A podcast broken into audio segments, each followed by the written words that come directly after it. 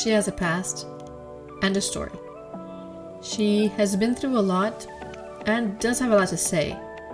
She is tired of being in a cage, but she notices the doors open and she's finally ready to break free. Join me, Karina Garcia, as I share the different things that may hold you captive to an enslaved mindset, where you were really never meant to stay and you really, honestly, were never meant to be in.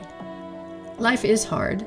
Our choices do have consequences, both good and bad, but love is real and it's true. Jesus Christ always provides a way out. Hola, and welcome to the She Breaks Free and She Believes podcast. I'm your host, Karina Garcia. Have you ever seen or heard the term fact check? Maybe when you're scrolling through social media and someone posts something that may be seen as controversial, there's a fact check posted below it. They want you to look into it and not just take their word for it. They're encouraging you to do your own research. In today's episode, we will discuss how sometimes within our lives, we may not fact check as often as we should, which may lead to misconceptions. When someone tells you whether a restaurant is great or maybe not so great, do you take their word for it? Do you go and try out the food? Do you does it look or sound appetizing to you? Are you excited? Do you get just so thrilled for the experience or, you know, just the thrill of wanting to try something different? You may if that person could be considered a connoisseur of foods and they've tried many different places out that may make you feel more comfortable or like you can trust what they have to say. So they may say, This restaurant, I give it a four out of five stars, and you might be excited to go try it. Or they may say, Oh, this restaurant, I give it a two out of five stars, and you may say, Oh, I'm glad I didn't try that. Or what about somebody recommending you watch a movie or a TV show? Again, if they're an avid moviegoer, you more than likely will or will not take what they recommend, right? But how often have you tried something someone recommended and realized it just wasn't for you? Or you didn't agree with their opinion, in all honesty? You see, I have found that I can easily develop a misconception of places, situations, or worse, people, if I don't take the time to do some fact checking myself many, many moons ago, I worked at a bank and I remember I was new to my position. I was new to the bank and they really didn't know who I was, nor did I know who they were. And I remember meeting the people around there after the first week. And there were some people that were leading the department in different areas. And somebody mentioned, Oh, be careful with so and so because, you know, you just got to watch your back. They're kind of mean, they're kind of harsh, and you just want to make sure that you're careful. And I I was like, okay. I mean, I appreciated what they said. I appreciate them, quote unquote, looking out for me. But I remember I told them, um, thank you, I appreciate it. But in all honesty, I'd rather get to know them myself. Now, why would they do that? Why do you think somebody would take the time as they're introducing me to the place or introducing me to who they are to warn me, I guess you could say, about another individual? honestly, I think they're, in their opinion, they're trying to help me. They may think they're trying to help me avoid the pitfalls that they encountered with this individual or what they've seen others encounter with that individual. Maybe they're just trying to see how they can help me avoid a headache, drama, or whatever they think or they assume or they believe is going to happen if I pursue getting to know this person that to them has already been defined as somebody to leave on the opposite end of your gate, of your boundary, of your fence. But what happens if I automatically create that misconception? I decide to label that individual and create the boundary to keep myself, quote unquote, safe from their influence? Hmm. In this example, honestly, she wasn't a bad person. She was very strict. She was super laser focused when it came to her job. Why? Because we dealt with customer service. So we really had a limited amount of time on the phones and we had to make sure that we didn't get calls dropped and that we didn't get calls to roll over and that we were providing the best customer service to the customers. So she took her job very seriously. She had been there for several years and to her every aspect of what we did mattered. But to some other people, that was perceived as rude, as cold. She's mean. She's just not kind. She just doesn't care. They already had decided what to label her. They had already created a misconception of her based on a few circumstances they might have encountered or things that they had heard or seen. Now, I'm not saying that she was perfect. I mean, I'm sure there were times she did get upset, or she did call things to their attention, or she did hold them accountable to things that maybe they didn't want to be held accountable to. But does that give somebody a right to create a misconception and not just that, but share that with others? I don't think so. She was actually super sweet and she was very, very funny. Once I got to know her, I realized okay, when it comes to the job, you want us focused and you don't leave room for games. But when it's not time for work and it's break time or lunch time, or before we start taking calls in or after we're done, she would laugh, she would joke. Even when she was taking calls, she'd turn and smile at me and ask me how things were going. And not just to me, not just because I was new. That's what she would do with people. But what happens when maybe you're giving others a misconception of who you are? I remember when I was in high school. Um, I was very quiet and to myself and reserved because I was very shy. Surprise, surprise. I'm just kidding. I sometimes I'm, I'm still shy.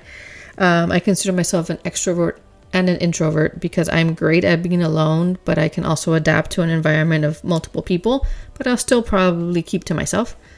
But anyway, going back to the story, I was in high school and I remember being in the cafeteria eating my lunch, and that seems to be some of the most awkward times of high school, if I can be honest. Maybe it was just me, and maybe it was more my freshman and sophomore year that I remember um, sitting alone until I made friends, and then it just became fun, right? So I remember sitting there, and um, a girl asked if she could sit with me, and I said, sure. She was really sweet. She was really kind. We started laughing. We started joking. Then we realized that we had seen each other before. It turns out I had been um, with my family over to her family's neighborhood and hung out with, you know, people that were friends of ours that turned out to be relatives of hers. And we just talked. And before we knew it, lunch was over and it was time to go back to class. And then I saw her again leaving the school. And I'll never forget what she told me. She said, You know what? I'm so glad that you let me sit with you and that we talked. She said, Honestly, every time I would see you, I assumed you were conceited because you wouldn't talk to anybody. And I knew at that moment that she had decided because I was to myself and quiet, but maybe I didn't appear to her that way because I wouldn't talk to anybody that I was conceited that maybe I had decided who I would talk to and who I wouldn't, but it honestly wasn't that. And she got to know that because she gave me a chance, because she got to know me. And then she realized, oh, okay, those you're close with know who you are and you open up to. But those that you don't know, you don't open up to as easily. And that's not wrong because that's who I was and sometimes still am. I will create trust and a bond with you but it does take me some time. And there are times when it takes me a couple more encounters with you. And there are times when honestly I can talk to you from the very beginning and just connect because I've learned to not make assumptions or to not create misconceptions of people based on what my eyes see, what my ears hear, or what others might think. I usually tend to use or try to use my discernment and the wisdom that the Lord's given me, but sometimes I know myself I failed and, and have judged somebody incorrectly because of a misconception. I remember when I worked at the bank, um, I had a coworker, and she was another one that was perceived as mean, not sharing her information, her knowledge, just somebody who people weren't too excited to be around frequently. I wonder if something in banking has to do with it. I'm just kidding. But um, I remember at that time I had a conversation with her and I asked her if she could share with me why was it, you know, she seemed to be so reserved because that's how I saw her. More reserved, not necessarily not wanting to share her knowledge or information. And she was honest and she opened up and she said, you know, that's just how she was and that's how just, how her family was her mom her grandma her aunts that's just how they were. And to them, that was normal. And it took a while for her to realize that her behavior, although unintentional, was having an intentional ripple effect on the people that were encountering her because they'd approach her for the knowledge that she had, for the wisdom that she carried. She had been there for so many years, and people knew that if you needed something, she was your go to. She was one of the many go tos that we had, but I don't think she felt that way. So when we talked that day, she said that. She said, I honestly, one, this is how I've always been. This is how I've always known to behave and act based on what I've seen and what I've known. But two, I don't think people come to me because they want my help. I think people come to me because they want me to do their job. So she herself had created a misconception of the people around her. And maybe some people did want the easy way out and wanted her to give them the answer or do it for them or whatever it may be. But I can tell you, in all reality, 90% of the people truly just wanted to understand how to do it so that they could do a better job, so that they wouldn't have to ask every single time they got stuck, and so they could help the team out. So I remember her and I talked, and I, I let her know that, and I let her know the great asset she was, and the beauty of her wisdom and her time there and her heart and she cried and she said, Nobody in my lifetime has ever told me anything like that. I, I've never known that my way of treating people was negative. Not that it was wrong, but that it was negative. She says, and I can see it now. Like she stopped and reflected on what she thought was normal because, like she said, she was that way, her mom was that way, her grandma, her aunts were that way. But that moment helped her realize that the misconception she had created of this is how I am shifted and how it no longer became who she was because she could decide who she would be. She would decide who she became every single day. So her and I created a keyword. She sat right in front of me, and um, when when this happened, and I remember we agreed, okay, we're going to make a keyword, and anytime somebody approaches you and you come across a little harsh or cold or like you don't want to help them, maybe because you think they want you to do it for them, I'll say the keyword to you, and only you and I will know what it means. And at that moment, you'll know, oh, pay attention to what I'm saying or how I'm responding. And she was like, okay, let's do that. I'll try that. Sounds good. So I made sure to leave my door open. And, you know, as people would approach her, it happened. Somebody approached her, asked her for help, and she kind of got upset and she kind of looked at them like, that's not my job. And I remember, I, I don't remember what the keyword is anymore, but I remember I said the word and she kind of stopped has you know she she paused and she turned her head as to look toward me and then turned back and she said okay okay what is it that you needed and she started to show the person you know what they needed and then before you know it a few days later a few weeks later her demeanor changed. She was smiling she was joyful she was happy. She was happy to help people with their situations with their problems because she finally believed in who she truly was and she was finally able to leave the misconception aside of this is how I am because this is how my family's always been therefore this is who you'll always get. She was able to leave that behind and realize oh I can choose who I am every day of my life and I'll never forget you know the day I was able to celebrate with her the win of her growth her development and her willingness to be receptive to the fact that the way she treated people was not necessary, that she had a choice and she chose to work hard and change that. And she did. And like I said, you know, who she started there and who she ended there before I left were completely different behaviors. Not that she was a different person, because she was still the same person, but her behavior became different. Her perspective became different. Her willingness became different, and her heart was more open and available for people, no longer worried or fearful that she'd be hurt by people like maybe she had been before. And it was just something beautiful to see. See, I think we tend to guard ourselves from others because we're afraid of getting hurt again.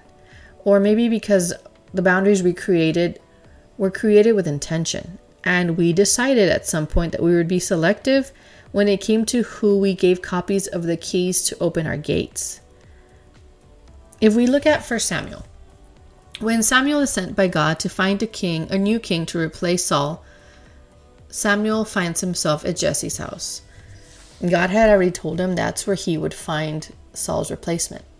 So Jesse presents to him his sons, but as Samuel looks at each one, he's observing, he's paying attention to what they look like. He thinks, oh, okay, this one looks the part. Okay, he's got the physique, he's tall, he's strong. Yeah, this one will be a great king.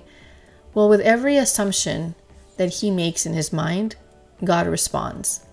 And he gives him what his proper representation of the next king is going to look like. And so Samuel continues and he continues to look at the appearances and he creates a misconception of the next king, and God continues to kindly respond to him to help him see. And something I love that he says in 1 Samuel For God sees not as man sees, for man looks at the outward appearance, but the Lord looks at the heart. And that is so true. He knows our hearts, He knows the intentions of our hearts. And in that moment, he knew that Samuel was looking externally, that Samuel didn't have his eyes to see their hearts. He knew that he needed to help him. So Samuel sees all of Jesse's sons and he knows that none of those are God's chosen. So he asks if there are any others. It kind of reminds me of the fairy tale of Cinderella, where the evil stepmother has her in hiding from the prince and claims she has no other daughters worthy of the prince. So Jesse's perplexed and he mentions one son, David. But in his opinion, he only tends to the sheep and he's outside and, you know, he's scrawny. I mean, are you sure? kind of deal. I'm paraphrasing. So if you keep reading, you'll see that David did not look the part, but Samuel had to leave Jesse and his own misconceptions aside and believe and trust what God had already said. And the rest, as they say, is history. So I encourage you today look at the places, things, situations, and especially the people that you may have a misconception about. And ask the Lord to show you with His eyes their heart and not your own. Ask Him to give you His filter. Ask you to soften your heart and open your eyes to see as He sees and as He knows. And do the same with yourself. Ask Him to clear misconceptions that others may have about you. Now, the beauty there is that if somebody chooses to have a misconception about you, it's okay. Everybody has their own opinion and they're entitled to it. But there are people who God has already called to listen to you and be a part of your life that won't care about any misconceptions or what others have to say about you because they've been created to see you as God does. They know and they see your heart. Now you get to do the same with and for others. Are you ready? Thank you for tuning in to the latest episode of She Breaks Free and She Believes podcast. I truly hope that you're able to begin to break free from lies, misconceptions, doubt, unbelief, and anything else that keeps you from living this one life to the fullest according to what God has placed in your heart and woven you in your mother's womb to do. I pray that His love abides in you and that you never forget that His joy is your strength and that you have purpose and are here with intention. Make sure you subscribe so you can stay updated with the latest episodes. And if you choose to connect further with me, head to connect.com to forward slash Karina Garcia. That's K O N E C T dot T O forward slash K A R I N A G A R C I A. God bless you.